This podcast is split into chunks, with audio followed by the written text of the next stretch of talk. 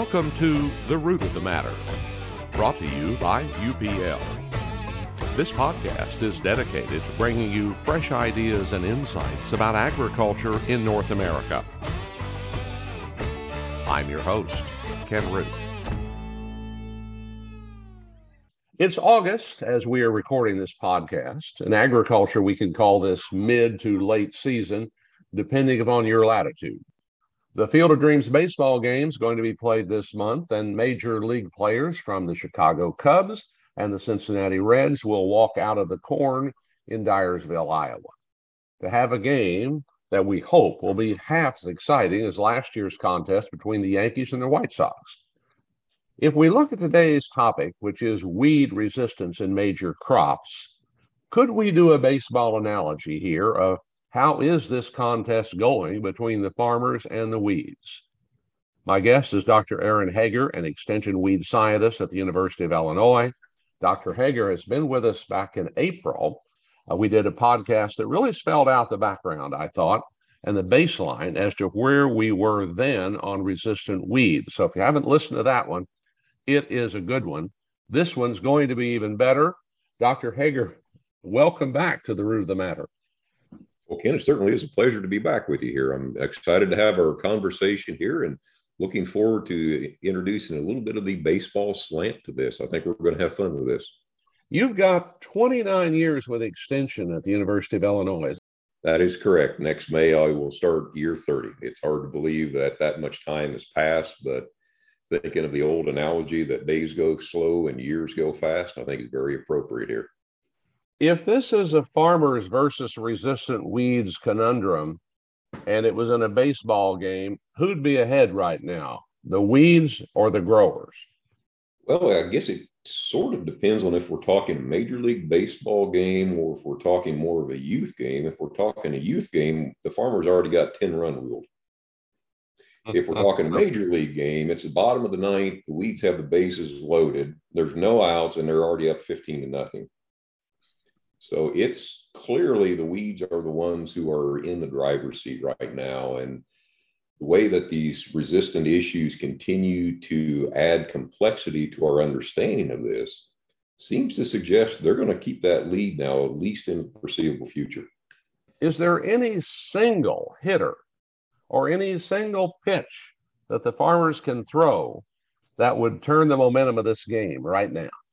You know, we, we tried that in the early innings, Ken. Uh, we had a lot of effective options, you know, for years. Glyphosate, you know, in the early innings of the game, glyphosate worked very effectively, but we kind of beat that one out of the game. We just threw his arm out.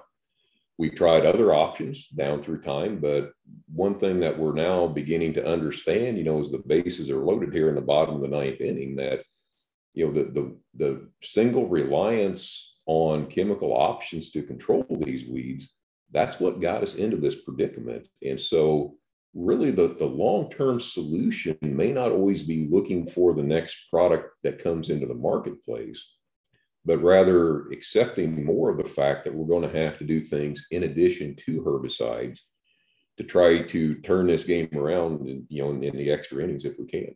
Well, to put a little more fear into the growers, do the weeds, in your professional opinion and that of your colleagues, have players and pitches that they have not revealed yet? Oh, I'm afraid they do. Um, you know, we're we're learning more and more about some of these what we'll call the the new resistance mechanisms. Those that have been warming up in the bullpen, they got thrown into the game about two innings ago, and that's really when the lead really began to uh, expand greatly because you know, the, the, the weeds are now using mechanisms that allow them to survive herbicides that are in some cases identical to and in other cases even better than the crops use for natural crop tolerance to the herbicides. And that's a that's a little scary because unfortunately given what we have seen in a limited number of examples within the last five to ten years it really makes uh, our ability to predict ahead of time, ahead of the season, ahead of the next game, if you would, what products might still be effective versus which ones may no longer be effective.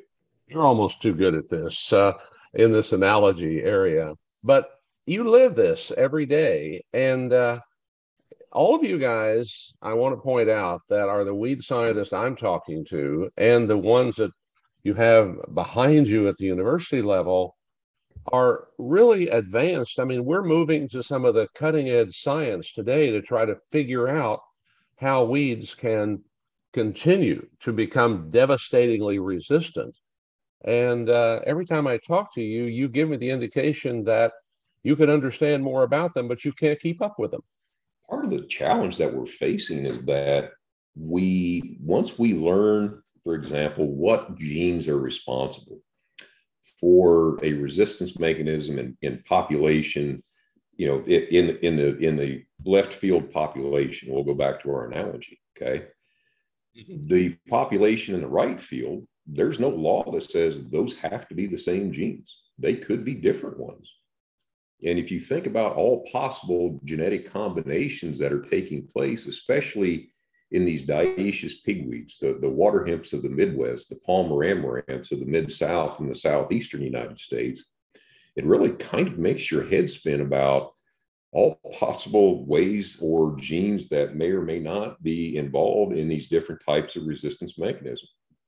They may, you know, these these water hemp populations may throw a left-hand pitcher at us that's throwing 120 mile an hour fastball, and we haven't been able to catch up with him yet.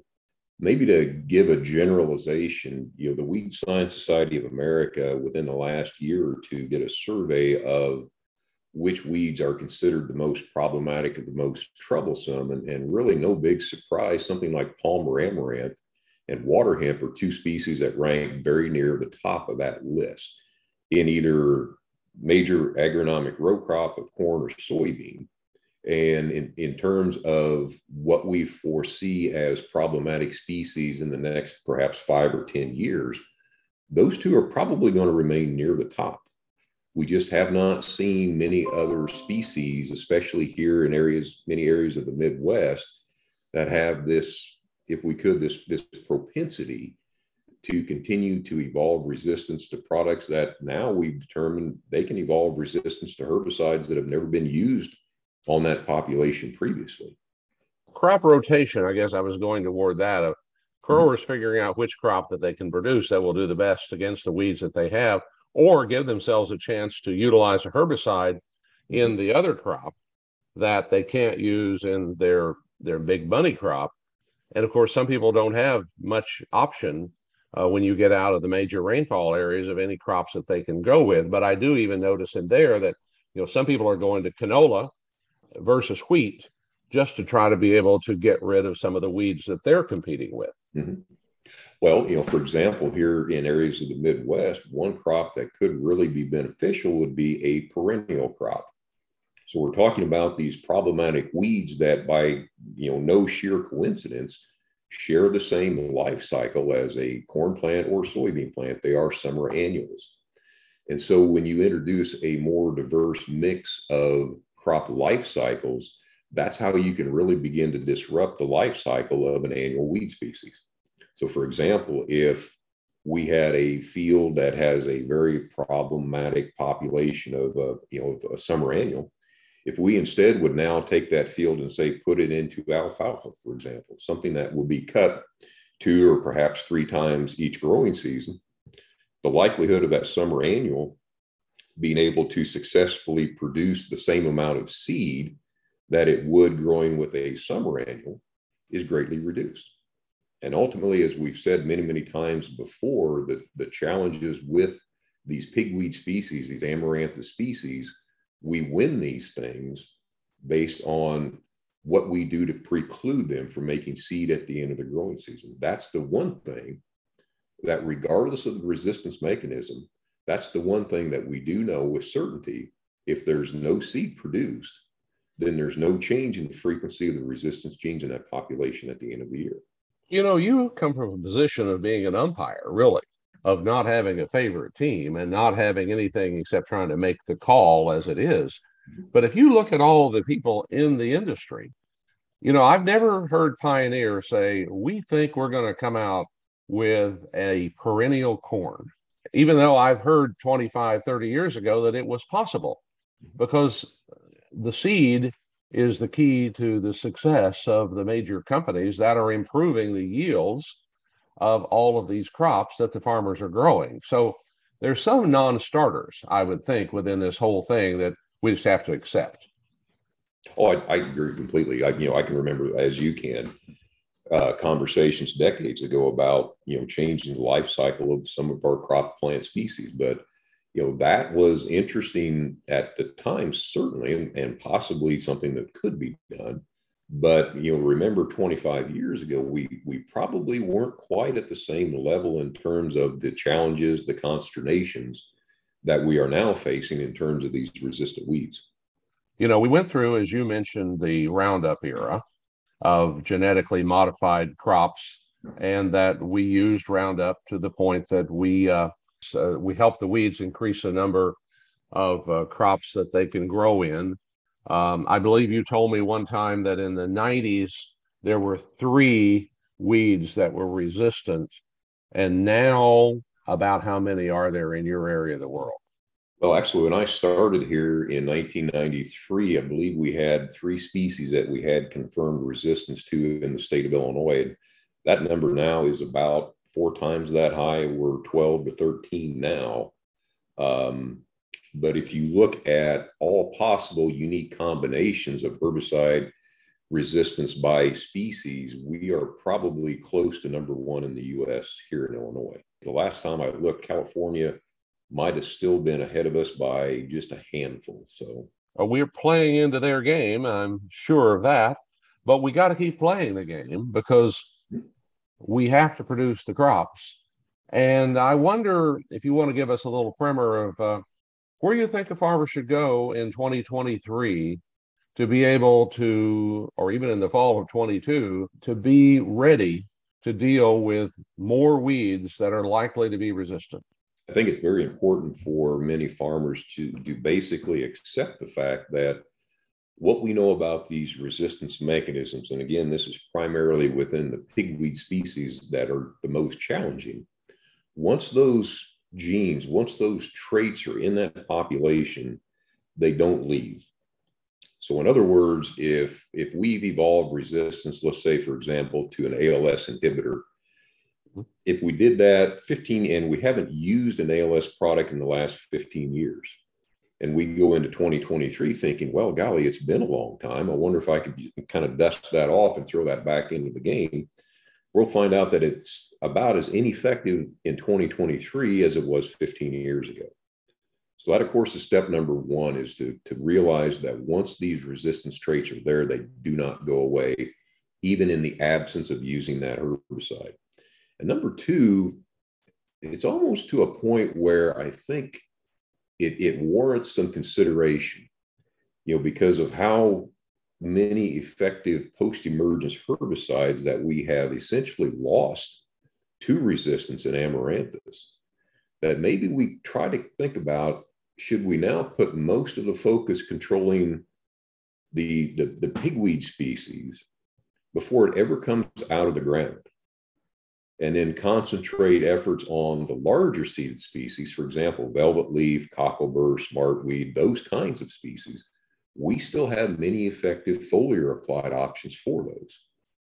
But again, maybe it's time that we really start to consider what all we can do to try to keep the, the small seeded, the pigweed species from coming out of the ground because if they do, there's a fairly good likelihood that the number of effective post options that we would have in either corn or soybean could be less than what they were last year. Again, we just don't know. We have very little predictability.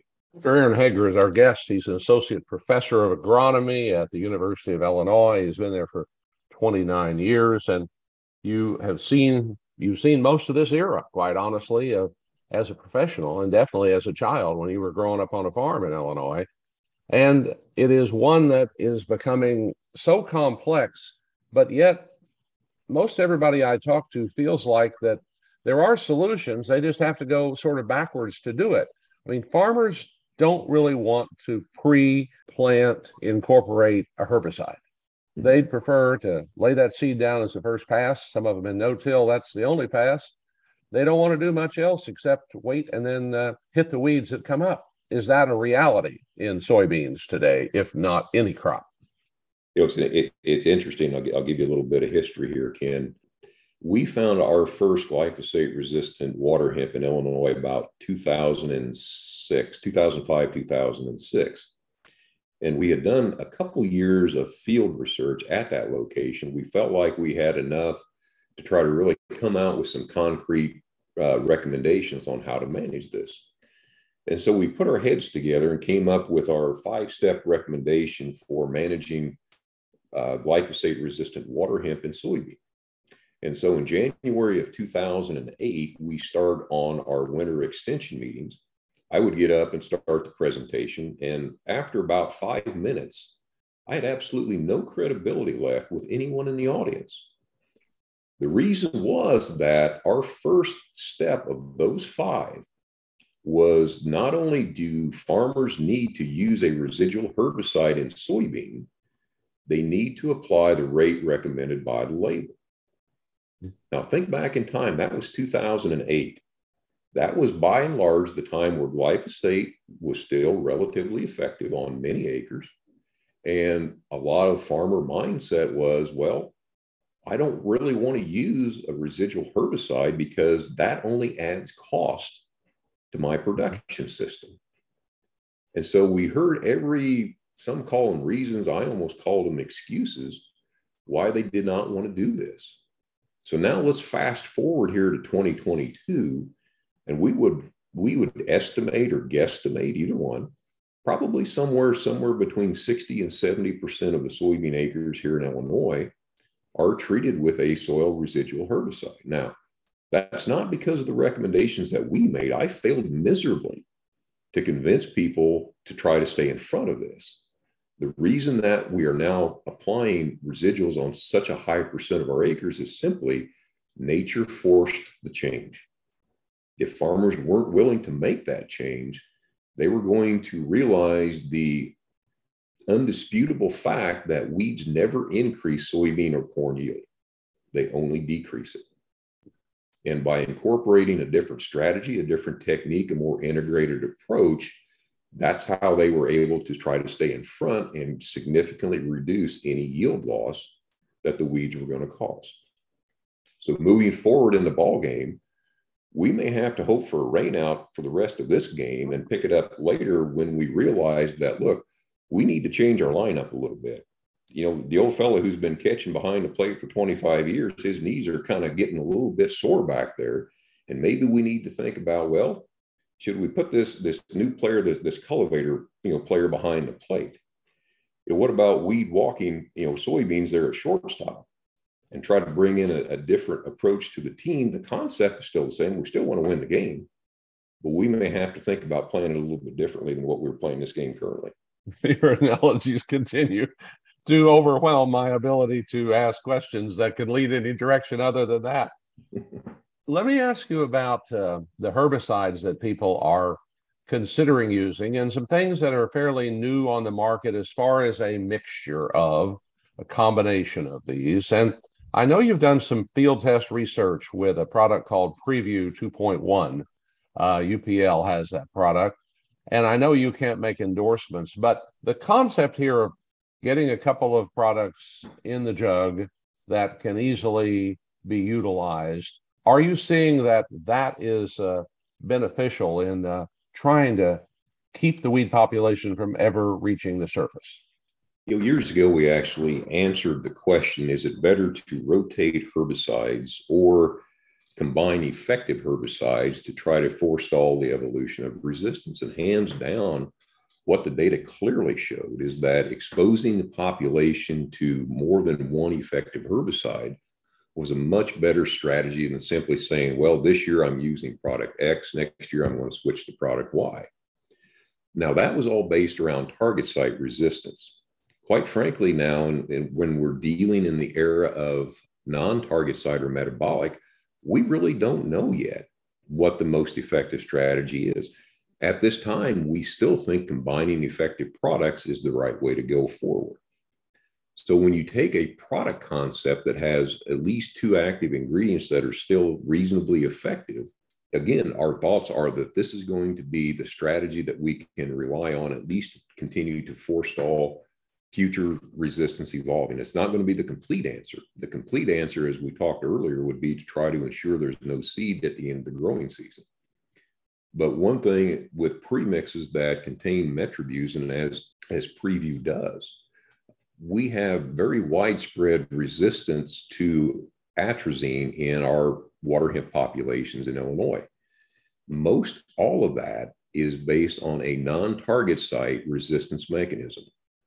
What that means for us is that a symmetrical triazine like atrazine no longer is effective, but an asymmetrical triazine like metribuzin still is.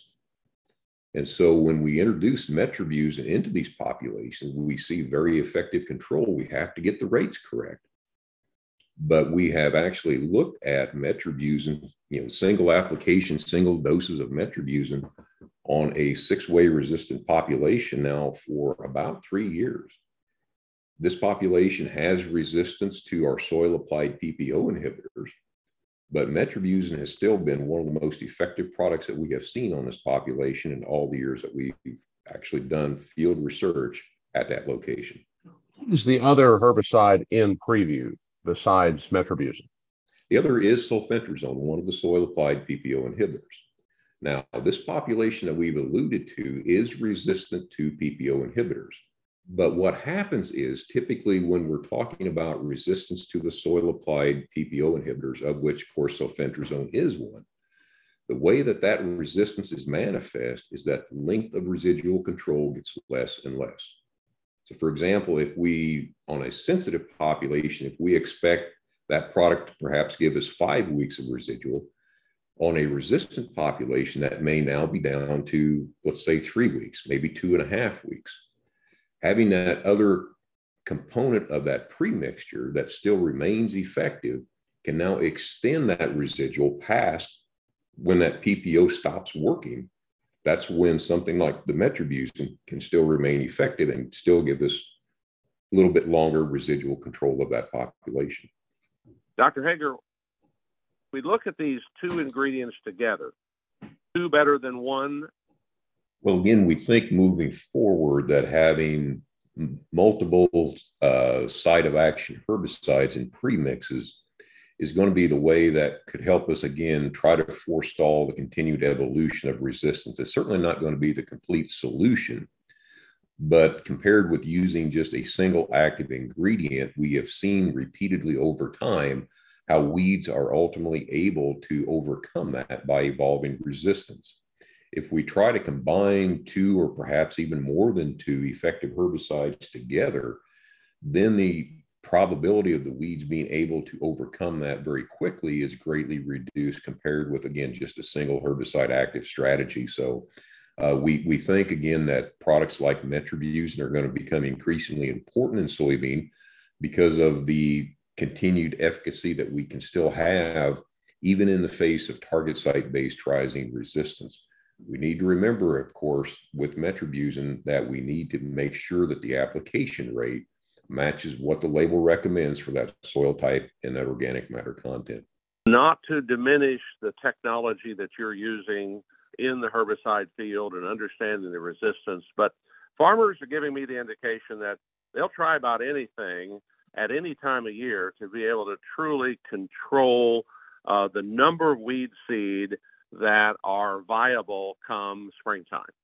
One of them they've talked about, and I think you've talked about with me a bit, is a weed destructor that mechanically mounts on a combine or runs in a special separate machine that catches the outflow of the combine and destroys the weeds. And another is that farmers are now this fall getting themselves equipped to document where they see weeds in the field and mark it, and then potentially come back and treat that area again, even this fall. Is that a realistic way of controlling weed seed? The harvest weed seed control concept, quite frankly, can it, it can work and it can work on even very very small seeded species like the the water hemps and like the palmer amaranths that does hold future promise and i think we will see an increased adoption of that technology We have to make sure to, to be successful with harvest weed seed control with this with these mechanical cage mills that crush the seed. We have to make sure that we can get that seed into the combine. That's really going to be the key secret to that technology working. In terms of trying to map where these seed production areas are going to be, that certainly is an advisable thing to do. Just keep in mind that if we map these things before we run through with the combine, we're going to enlarge the areas where that seed is going to be deposited. And it's very, very difficult to know how much of that seed is going to be deposited from that big patch, for example, right behind the combine, versus how much is going to be hung up in that combine and potentially moved clear across the field or perhaps even introduced into the next field to be harvested. Are you then suggesting that you take a drone and you go around and you map these areas and then you cut around them and leave them out? We have seen people do that before. And if we can concentrate the weed seed in one area, I think hands down, that's going to be a better strategy than trying to string it out clear across the remainder of that field and then potentially any fields that we harvest after that. Is there any kind of a benefit that cover crops are bringing to uh, weed control, or is it two separate situations? Cover crops are helping to keep the field soil in place, and the weeds are out there no matter what. I think the cover crops can serve a lot of useful purposes, and, and trying to control weeds is certainly one of those purposes. We have extensive research that is presented every year at scientific meetings that shows benefits of you know cover crops that can be as simple as cereal rye, for example. If it's seeded at the appropriate time at the appropriate rate, for example, we can actually see quite a bit of benefit. If it's a, a cover crop scenario that's going to be terminated early in the season, we're going to see the most benefit trying to control the winter annual species relative to the summer annuals. On the other hand, if we have years where that cover crop is allowed to grow to almost maturity in the spring, then we can also begin to see quite a bit of benefits controlling or suppressing some of our summer annual weed species. Final question for you, sir. Uh, how do these pre-emerge herbicides that we've been talking about help uh, potentially with any sustainability or any environmental protection that a farmer can say that they're doing along with dealing with the weeds? The soil residual herbicides are simply a component of an overall weed management program. We've looked at you know water hemp control now for well over 25 years here in Illinois, and we quite honestly have never found a single product that is going to be 100% effective 100% of the time. We have a lot of products that are very good, but we also have to remember that a lot of the challenges that water hemp, that Palmer amaranth bring to us are not only related to resistance, it's related to their biology. And one thing, for example, for water hemp, there's never one emergency event of water hemp that has a very prolonged emergency event. And so we wrote our first bulletin about water hemp in 1997. And one of the key statements that we tried to emphasize in that bulletin was that water hemp, just based on its biology, nothing about resistance, is a species that is very unlikely to be controlled by any one single tactic. So the more points in the growing season that we can introduce a controlled measure, the more likely we're going to have success by the end of the year. Dr. Aaron Hager, University of Illinois, thank you very much. Maybe I should just call you Coach Hager, you know, and uh, you're coach a lot of people through the years and uh, to a higher level. And I think that's what it's all about. I do appreciate the work that all of you do at Extension and University Research. We need you, and uh, we hope that we can keep these programs going strong and that uh, we see you in spring training next year. We look forward to it, Ken. Thank you very much. Thanks for listening to The Root of the Matter, sponsored by UPL. New episodes will be available every other Monday on Spotify, Apple Podcast, and Google Podcast. Have a great day.